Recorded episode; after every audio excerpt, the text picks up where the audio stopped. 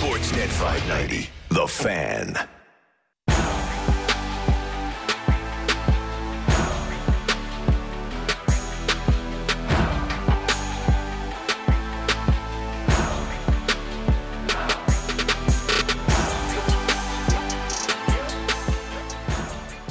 It's Friday on the Fan Morning Show, Sportsnet 590 The Fan. A tough opening hour. We're looking for the vibe turnaround.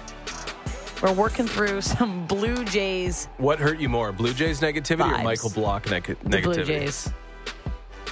The Blue Jays Okay. have more stake in their career success than got a summer Michael Block. than Michael Block.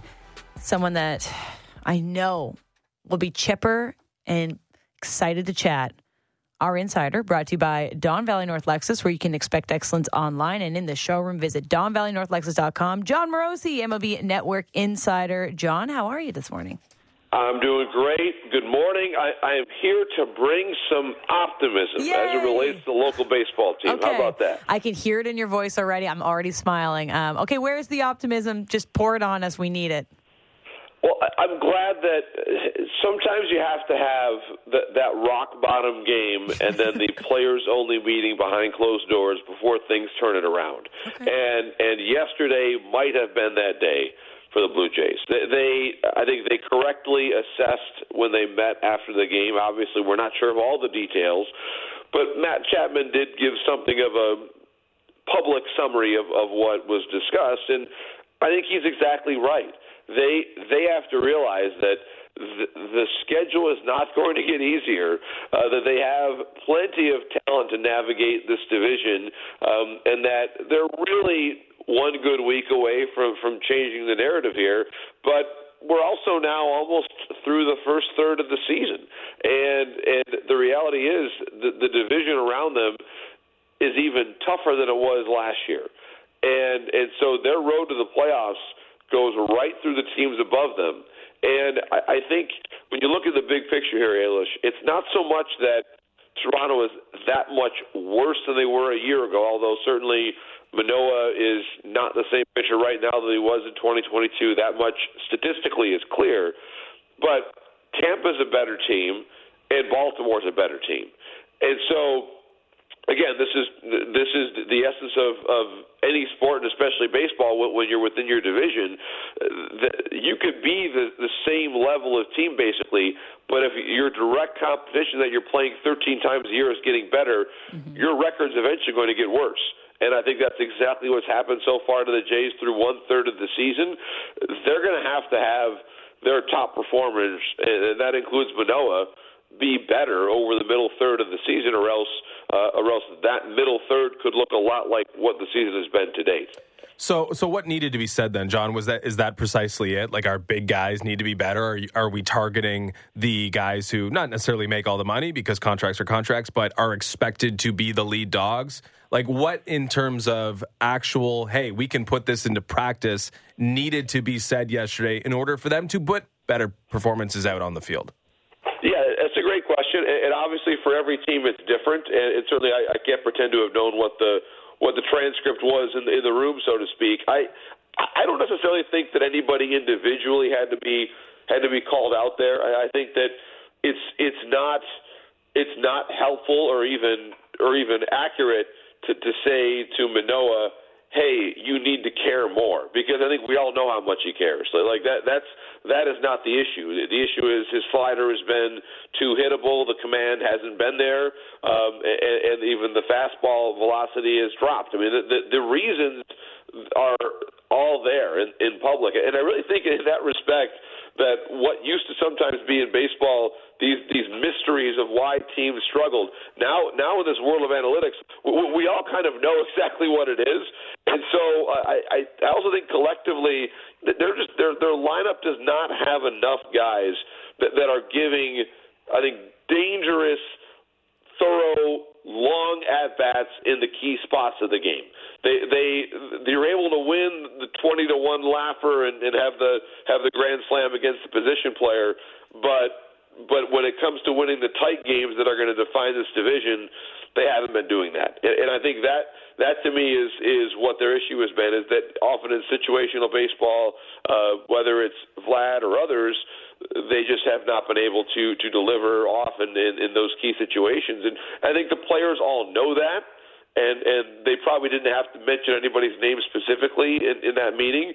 But I sometimes think that having that having the meeting, in my experience, is covering the game for a long time.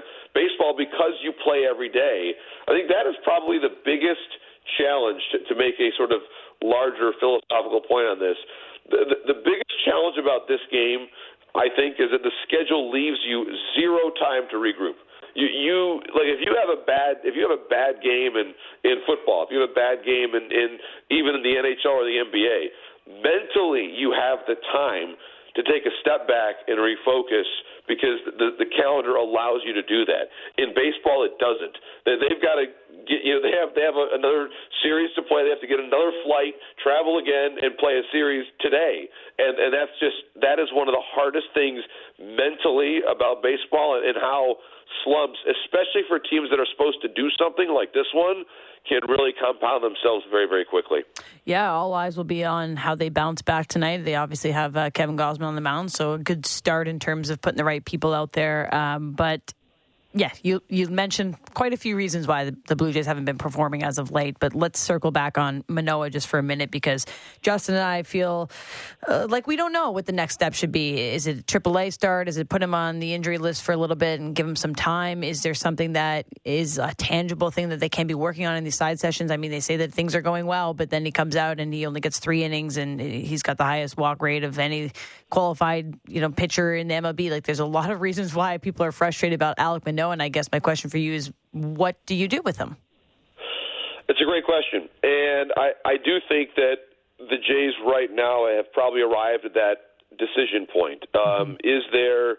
I think the first question, the big, the big question that it's impossible for any of us to know at the moment is e- exactly what physically is going on that might explain where where he's at because much like much like the the, the, long list of injuries that we get at the end of every um, Stanley Cup playoff run for any particular team, there are there are things that are probably happening for not necessarily Manoah, but in general that we don't know about, mm-hmm. and and I, I think that's always a, a natural first place to start. Is there something happening physically that explains the performance? Um, if if not, while I agree with you that that um, that, that, that the minor league potential has to be at least considered. It, it would be rather dramatic for someone who is who is this accomplished. It would, but it would, of course, not be unprecedented. There have been plenty of pitchers.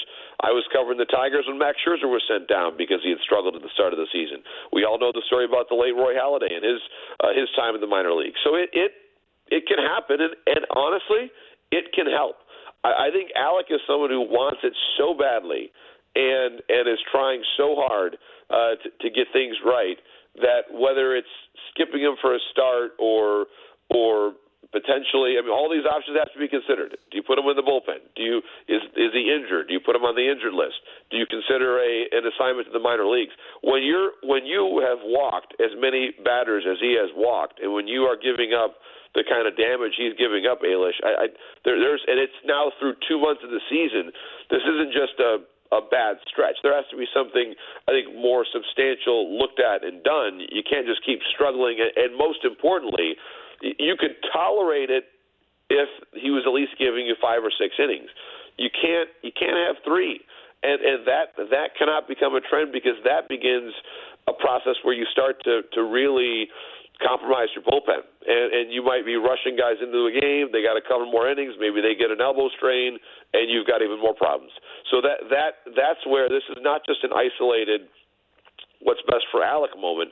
They have to think about the full roster, and and of course they're hoping that Ryu is is part of their plans in a you know in a month, six weeks or so. But that's not not right now. So uh, I, I think that you know, for me, I don't have the answer. But what I would say to your question is, they'd better consider everything because we are past the point of of being able to just hope that things turn around because he's tried different things and it's not working. So there's plenty of heat on uh, Alek Manoah, and justifiably so. But there are pitchforks and torches out for John Schneider uh, this week as well, with things going the way they are. Uh, I don't. I don't. I can't really get there myself, but in your opinion, is there anything that John Schneider could be doing better to help this team win? Well, I think that he he spoke to that yesterday and basically said it's on me, it's on the coaching staff. You know, we've got to be better, which is honestly exactly what a manager should say in this situation. I, I don't think that we are at all at the point where where his job is in jeopardy or anything like that. I think these. I think overall, you have to look at the body of work to where they were last year and how dire things were when he took it when he took over. He got that team to the playoffs. I think he he is still, and I think that Mark Shapiro and Ross Atkins think this way. Uh, they've obviously known him for a long time, and and they are longer term thinkers. That that is that's how they run organizations. I think from that standpoint, that you look at the relationships that he's got with players, how they respond to him. Uh, I think it, it goes without saying that I, that I think there's a lot of respect for him in that room, and I think they probably collectively everybody knew it was time for a meeting yesterday. I, I think that's that's a big part of it.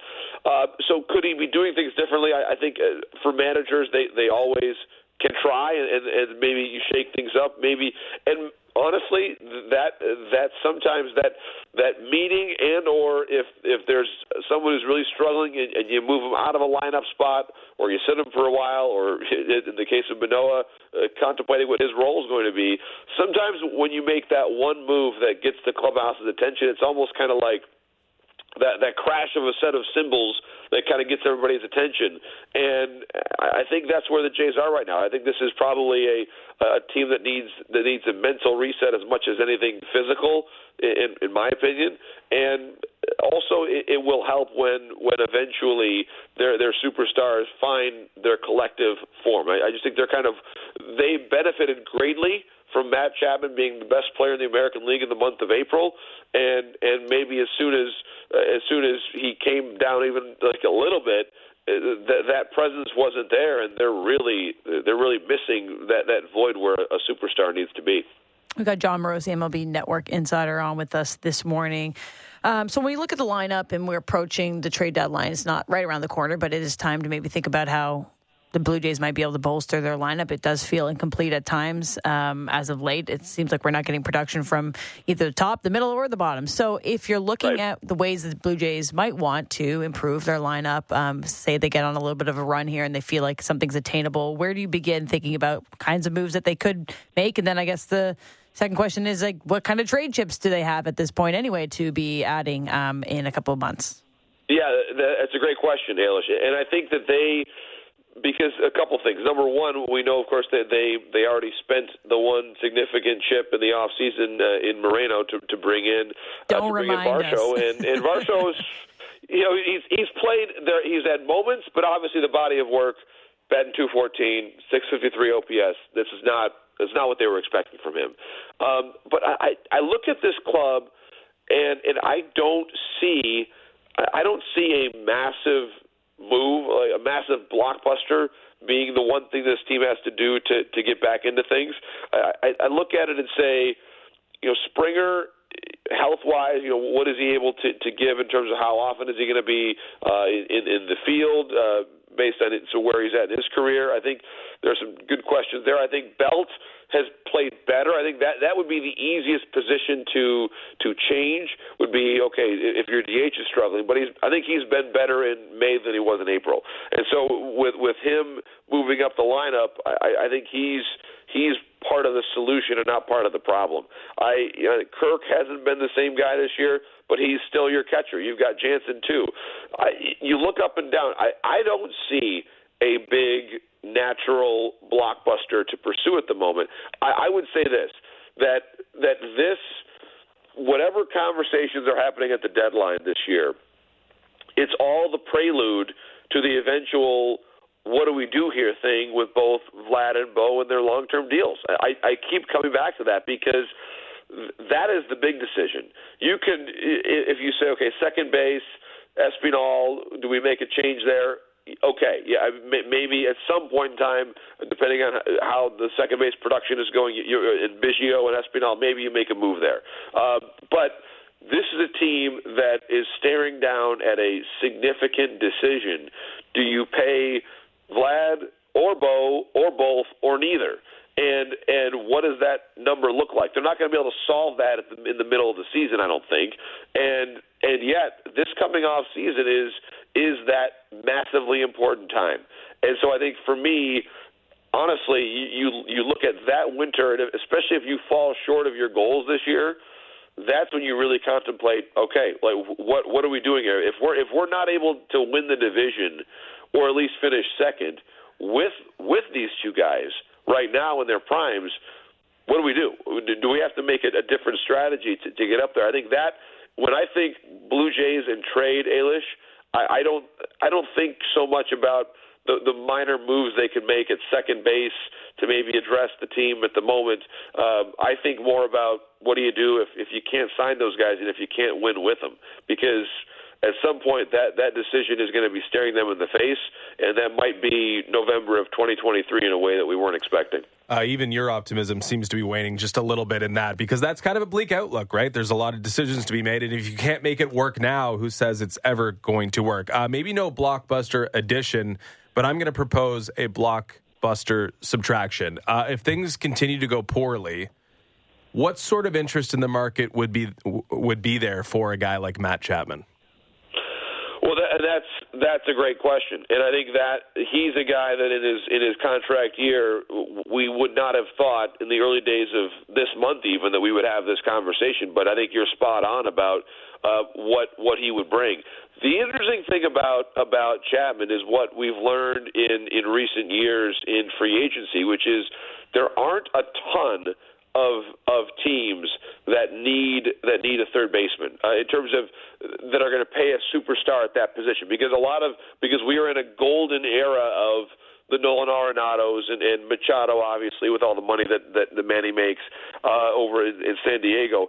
I look at a team that's trying to make a, a pretty big statement and one that I think would would really benefit from from a veteran to help them down the stretch, and that's Arizona. I think with, Arizona now they've got Emmanuel Rivera who who they who can move around and place in different positions, but but Chapman is a very unique talent, and we know what a great defender he is.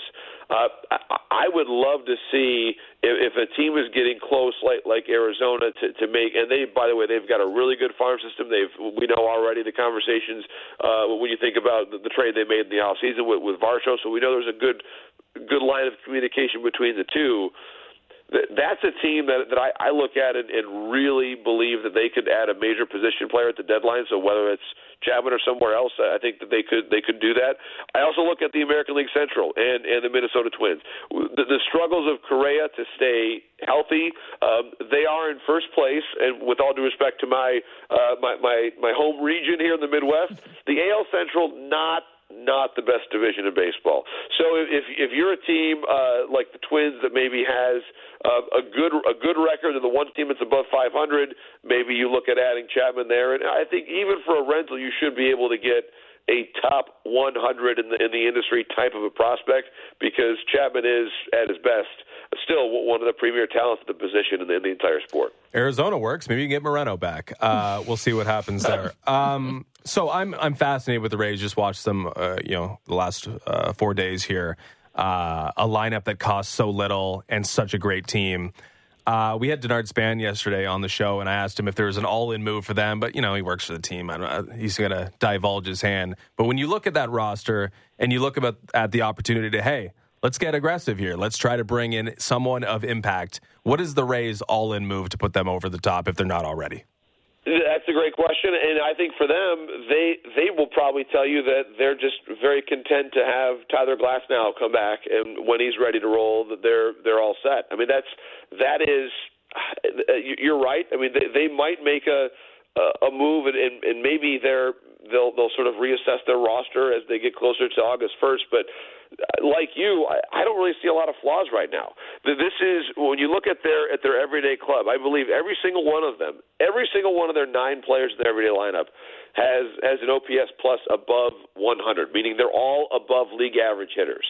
And when you've got a relatively small payroll and all your all your players are are above average, you're probably not going to make that many adjustments at the deadline, and I think that's probably where they're at. Maybe they make, you know, the Rays are famous for adding in one more reliever. Maybe they add a back end starter, but they've got someone in Taj Bradley who they sent him to the minor leagues earlier in the year because they didn't have room for him. I mean, that's that's how great this team is. It's and that's where the Jays and all teams in the American League, but especially in their division, are going to have to make a very clear-eyed assessment of this team and say, how do we beat these guys? You, you, the, on their one-off night, there's a, the 20-run outburst with an asterisk because a position player pitched, but then the next day they go right back to dominating. I mean, they are they are one of the most unique teams that I have covered in two decades covering Major League Baseball in terms of what this particular team, uh, how good they are, how, bal- how balanced they are.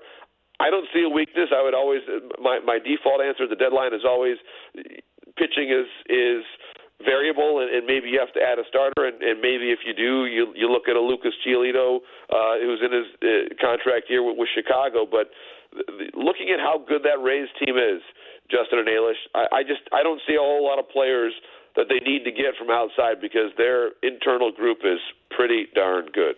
I guess I can ask you the same question about the Baltimore Orioles, who are yes. what uh, three games back. Uh, they've had a pretty impressive start as well, thirty-three and seventeen. Um, Blue Jays now at the bottom of the AL East, but I, I wonder where you think that the most the most level of success has come that's been surprise. I think surprising is a good way to put it. They got right. some young talent, um, and then how sustainable it is, and if they're looking to go all in too, how how hard this AL East is going to be for the Blue Jays to catch up.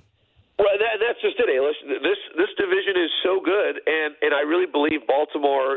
Some of the underlying numbers that that, that their projections, if you will, uh, some of the, the projection systems have them a little bit lower than than I do, and and lower than the standings have them at the moment they are. I think in, in Adley Rutschman, they've got a franchise player who's like the the new Buster Posey, and and everything is kind of flowing from him. Their their pitching is not as dominant as Tampa Bay's. That, that they are a team that probably needs to. And the guy that I had mentioned is actually someone who began his career as a, as an Oriole in the minor leagues, and that's Eduardo Rodriguez with Detroit. Um, if if he's truly available, depending on how the Tigers look, that's a guy that I that I would love to see in that Baltimore staff because they're a little bit young. Grayson Rodriguez, one of their top starters, who's a prospect, his ERA is up above six. So I, I do think at some point they may have him go back to the minor leagues and, and get some readjusting going on with with his overall uh, season. But I, I, I think for me, their their need for a starting pitcher is is more pronounced than Tampa's need. But I love their prospects, and they've got, by the way, the best farm system in the sport, mm-hmm. even after Rutschman has arrived in the major leagues. Their their top end uh, position players down there. And Jackson Holliday is one. We're not going to see him this year, I don't think. But Jackson Holliday, son of Matt, is batting 400 at the age of 19, uh, and he's already at high class A. That doesn't happen, and so uh, there there is he is a unicorn in in minor league baseball. There's no one that young, that good, and I can't recall the last time I saw someone that young and that good. It's we're almost like talking Bryce Harper level. Uh, the last time we saw somebody like him. So not only is Baltimore really good at the major league level, they're honestly better than everybody else in the minor leagues too, and that includes the Jays. Unfortunately, they're, they're just they're better than everybody uh, in terms of developing players. So that's and again that that is part of what has changed. It's not so much that the Jays are are failing in a profound way. Their competition has gotten a lot better, and and now this the, the the the very frightening notion, and it just kind of occurred to me. I'm not trying to make some big profound point, but but this is this is where I'm at with this. The Jays the Jays window to win might have closed before it ever fully opened when you look at how good Baltimore is now and is going to be, and how good Tampa is now and, and will be. Um, this is why there's such pressure on the Jays when the season began, and and I I've, I said it before and I believe it now. This this Vlad Bo window is not going to go on forever, and and the Jays have to deal with the unfortunate reality that a young team like Baltimore may have passed them by slowly without us really realizing it until right about now. Jon, I thought uh, this was about optimism. This uh, we, know, we turned you, Jon. We turned you. Oh no! Well, I'm about... sorry. I'm sorry. I, I, I, will. I will give you some. Uh, you know, by the time we next talk, let's Canada, hope we have USA? seen a great well, well. So by the time we next talk, let's hope we're, we're going to have a, a great U.S. Canada final at Men's Worlds, and and we'll we'll just focus on that and celebrate what a great tournament Perfect. that's been. How that's that? what I was hoping to end this interview on. I knew you'd go there too. So uh, yeah, big big semifinal action here. We'll see if we get a Canada USA gold medal game, and then we'll talk next week, and hopefully we got something good on our side. Uh, thanks for joining us, Jon. Appreciate all the insight, and we'll chat next week. My pleasure. Maybe our first goal since 1933. I would say that we're due 90 years. 90 years. Ooh, I think you might be due. All right, we'll see how it goes. Thanks, Jon. Thanks so much. Thanks. That's Jon Morosi, MLB Network insider, and American hockey fan. And this insider brought to you by Don Valley North Lexus, where you can expect excellence online and in the showroom. Visit DonValleyNorthLexus.com. Tough quote to close that interview. Open before it truly, or close before it truly opened. Oh, spiraling listening to Jon. It's okay. He came with a level of optimism that I was impressed by, but then the, ended with the level of uh, doomsday. And reality set in. Yeah, that was tough. Um, always a great, uh, a great guy to give it to us. Honestly, though, he knows it all. Um, let's go to something to chew on. Brought to you by Great Canadian Meats. Yum, yum, yum. I teed this up in the six o'clock hour. Neko Sparks and the bid that was, you know, quite celebrity Driven? driven, blockbuster names. Uh, according to our buddy Frank Seravalli, he gave us lots of content today. Um, more alarming details surfacing about the Neko Sparks Sparks led bid to buy the Sens. Sources say within the last 24 hours, the Sparks Finance Group is still soliciting funding.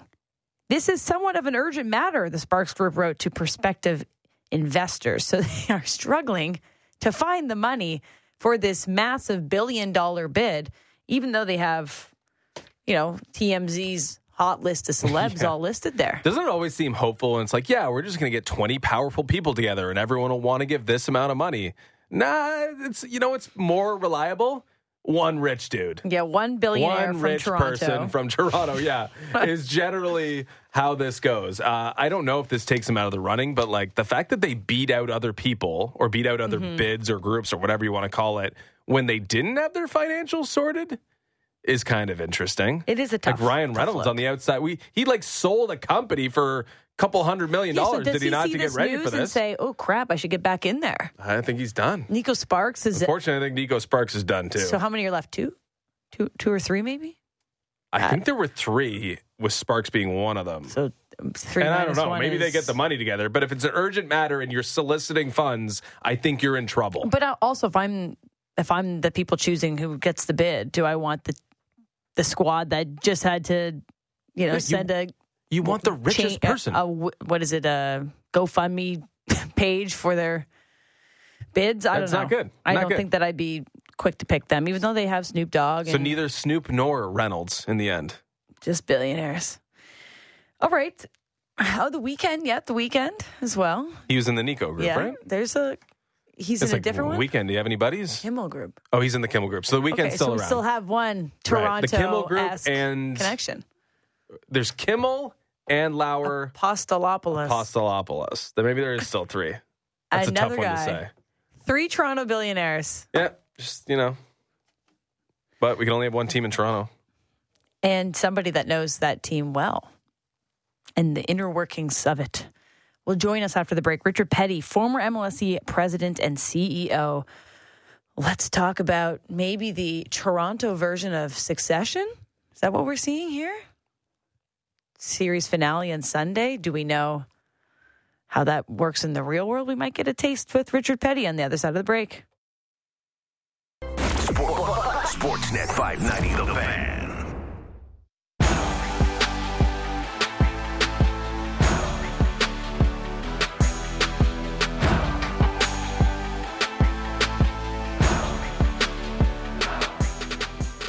Real life succession?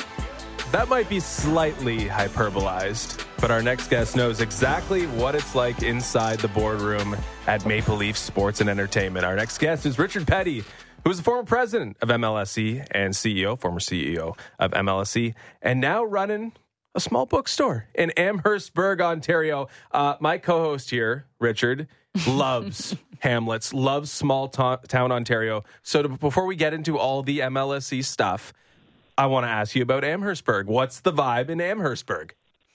Well, it's it's uh, well. First of all, good morning, guys. Good morning. it's a small twenty-three thousand heritage town right on the Detroit River. It's it's charming. Uh, you can get your arms around it. It's not two million people. Uh, you walk down the street and you say hello to people, and and a lot of it's what is it? A lot of people know my name. Oh, it looks like the sweetest spot. Um, and the bookstore, we are looking that up online as well. Uh, River Bookshop. Um, I need some advice quick though. Um, I need a new good nonfiction read, like a memoir. Nothing too, you know. Uh, we're living in Leafs and Blue Jays land like right now. I need something a bit uplifting. If you have any suggestions, you send them my way. I'm not sure about uplifting. uh, well, I'm I'm reading a lot of banned books these days. Okay. Uh, because that seems to be in the news, and I I can't believe what uh, you know people are banning. So that's kind of my focus. Okay, so uh, in the sm- small bookstore, kilometers away, there's a big boardroom in Toronto that's had some uh, uh, some action over the last couple weeks. Uh, I know you don't have much overlap with the current regime, and Shanahan uh, was there after you. Um, but can you give us some shed some light on how an organization functions with Rogers, Bell, Tanenbaum, MLSE, how all that interacts, and how the chain of command and the information cascades down to an organization, excuse me, like the Toronto Maple Leafs. Well, I can definitely talk about how it worked when I was there. Mm-hmm. Obviously, different owners. Uh, Bell and Rogers replaced uh, TD and teachers. Larry is the constant. Um, you know, things have changed a bit, obviously, Bell and Rogers in their approach. Um, there's also more layers to the teams. Um, you know, Brian Burke would be president and general manager, and uh, Bryan Colangelo would be president and general manager. Now there's another layer in between. And, um, you know, the, the challenge, like in all companies, there's a board that oversees it, uh, that they have to sign off on things. And, um, you know, the other complication is that there really hasn't been a president for a couple of years. Uh, one was in office for a long time, but invisible. Now they have an interim uh, president. And, you know, my job as president and CEO was to obviously run the whole company. The general manager said uh, one person, there wasn't two like there is today, kind of. Um, was responsible for the teams, but I would run cover for them. Um, you know, I deal with the board. I used to say it took 20% of my time managing the board, and, and I'd help the general managers get their agenda through and approved. Um, I'm not quite sure how it's working now. Um, the general manager, the president, seemed to go right to the board, um, which I think is probably difficult for them because managing a board, they're a bunch of business people. Uh, they may be big fans, but they're business people, and they've got other jobs.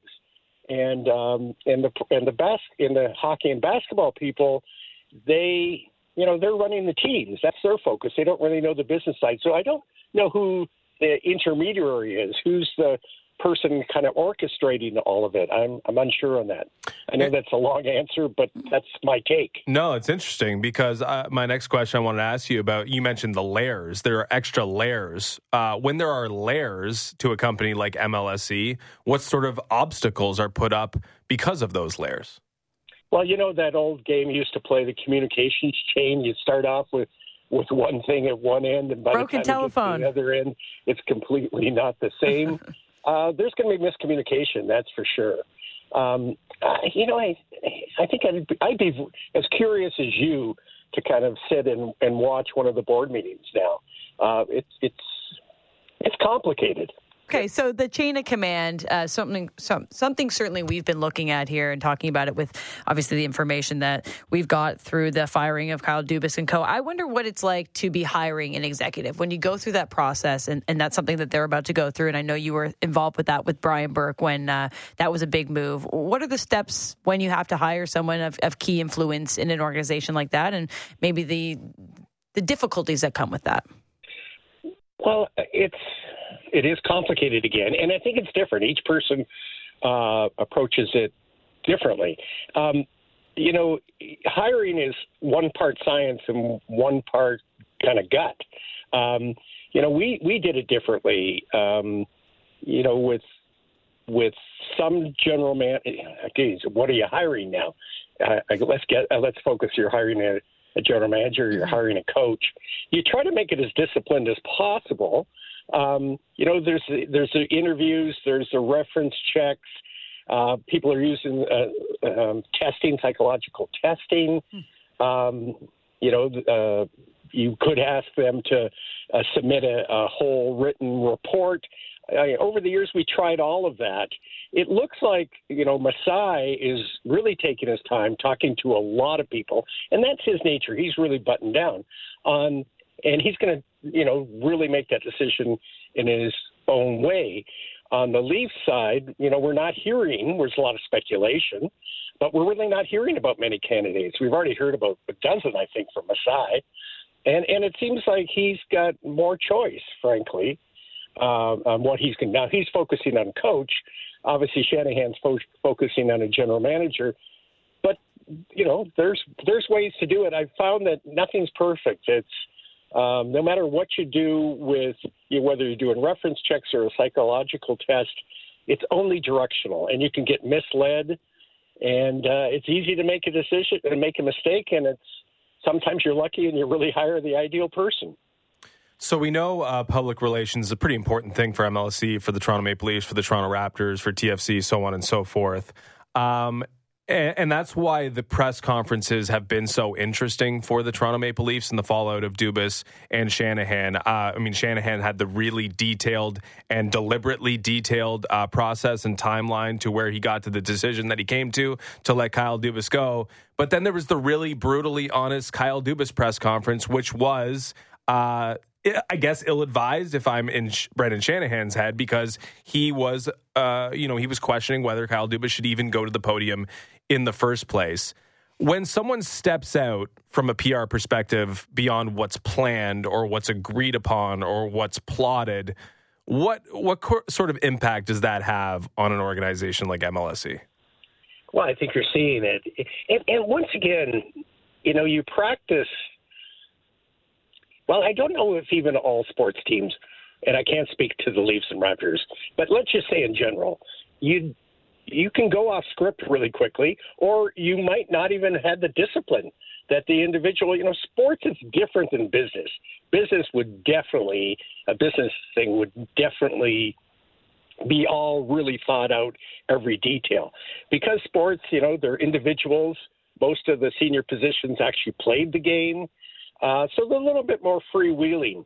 Um, but even if they're disciplined or freewheeling, then there can be surprises. You know, you get, um, you know, I can remember one Leafs uh, announcement. There was ten cameras in the room. All of a sudden, the lights shine on you, and or what you know, someone like yourself or someone else in the room asks a question you never anticipated. I can throw everything off. So uh, something that could, you know, you really thought you nailed it down, all of a sudden goes off the rails. Yeah, 10 seems light now. It seems like there might have been uh, upwards of 50 there uh, when this was all going down last week.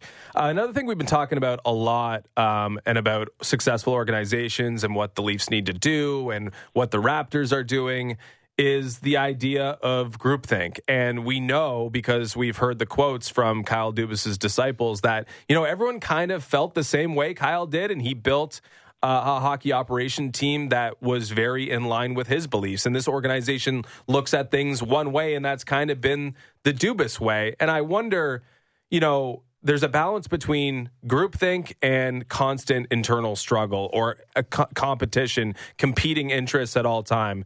In the experiences you've had, how do you balance groupthink and internal struggle and friction and it's funny because they have groupthink, but they also had that internal struggle, and it still got the best of them. And what an or, a successful organization when it comes to groupthink, when it comes to competing interests, what is the ba- right balance there? Well, I, I, do think you need contrary thinking. You need that uh, ability to speak truth to power, and and that that's all about culture. Um, you know, we we really when I was there, and, and I'm talking business and the sports side, we really encouraged uh, people to speak out.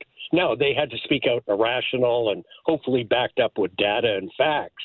Uh, but we really wanted that. If you get the whole company thinking the same way, some of the people like, why why do you need them all? It's just really redundant. So that's a cultural thing. So we're talking to Richard Peddie, former MLSE president and CEO. Um, I wonder about. I'm sure you've seen in the media a lot of people, and you said, speaking out, people that are now left in the MLSE room and the Toronto Maple Leafs organization uh, that are really thrown off um, and clearly emotionally I don't know, moved from how Dubas was uh, fired from his position or let go, and uh, the way that the last week went. I wonder how disruptive it can be um, to you know the inner workings organism that is a team that is an environment when there is a change at the top, whether it was predictable or not, and, and maybe what you think about some of the uh, the tension that might be going on behind the scenes and the the alleyways or the leeway of coming out and talking about that, whether it's behind a, an article or not. Uh, well, it was a surprise, right? And so people are shocked. Uh, also in sports, it seems, and we see it with assistant coaches, for instance. You fire the the coach, and all the assistants are gone. Mm-hmm. Uh, that's that's the company in a business side. The company has to be in really horrible shape when you might replace the president, but it doesn't mean you get rid of all the vice presidents or the general or the or the directors that report to him. Now, that may happen if the company's in really horrible shape, but tend, you know, when, when I've gone into companies, you know, I looked around and, geez, there were some really good people. Uh, and you kept them, and maybe over time you found some, some that did not fit.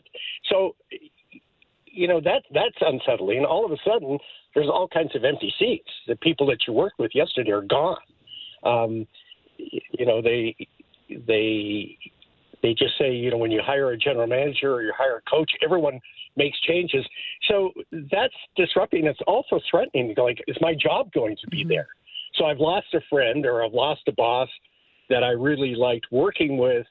That's unsettling. But in the back of it, geez, am I going to be the next person fired? In big MLSE level business, uh, is it common for self preservation to get in the way of success? Oh, sure. Um, let me see how the way of success. Well, again, back to that truth to power. If if you're not, you don't have a culture that um, that you're willing to speak up, and you see stuff, and you don't, uh, you know, speak up. You don't give ideas uh, because you don't. You know, some bosses don't want to hear that. So then self-preservation comes in, but that's that's always a, a bad company if if people are you know self preservation is more important than than doing and recommending the right things. Uh, so you don't know, you know, the inner workings as it currently stands, with the exception, I guess, uh, with your overlap and working experience with Larry Tanenbaum. When you think about him, if you think about him, what's his challenge right now? Well, Larry is the most uh, experienced person around the table and highly regarded. I mean, he's you know he's he's chairman of the NBA. Um, I mean, he's really well regarded, but he's 25 percent. Um, you know, he he was a minority shareholder with teachers as well, but really Larry carried the day. He, you know, I, I reported to the board, but I spent my time with Larry. Um, now with Bell and Rogers, who actually, when they're not doing this, are competing against each other. Um, you know, he's got a tough job, and he can't. You know, from a percentage of ownership point of view, he did not have any more clout than he has right now. But I think in a way he did. He he did have more clout then, and he was sure the guy I spent most of my time working with. So, I mean, he's you know, Bell and Rogers, they have to agree to everything. That that's a real problem. You're seeing that in the president's side. It has it's in the in their agreement. They have to be.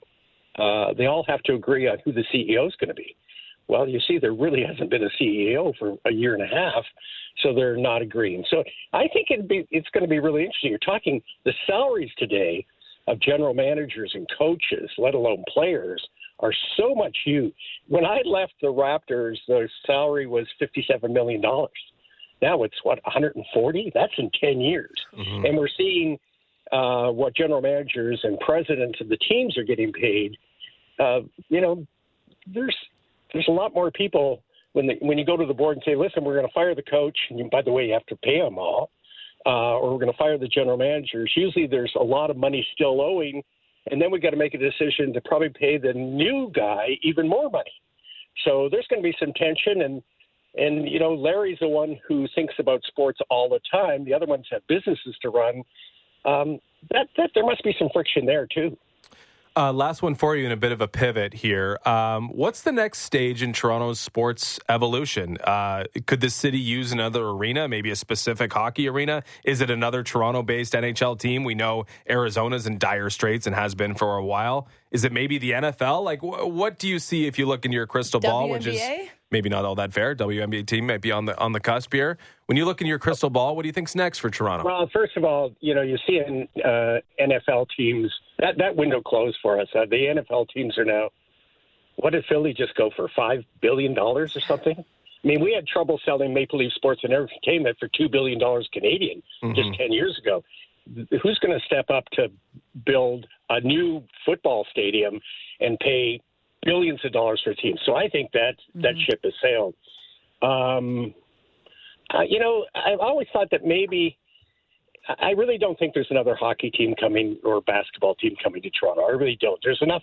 There's enough uh, cities knocking on doors in the U.S.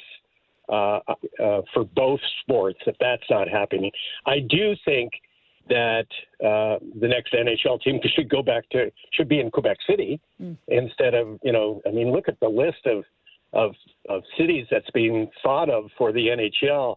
Boy, they sure aren't ho- hockey markets. And we, as you said, Arizona's been a disaster since day one. And why Gary keeps supporting it, I have no idea. Um, so I don't think there's anything. I think what might be the next interesting thing: do you do you split up MLSE?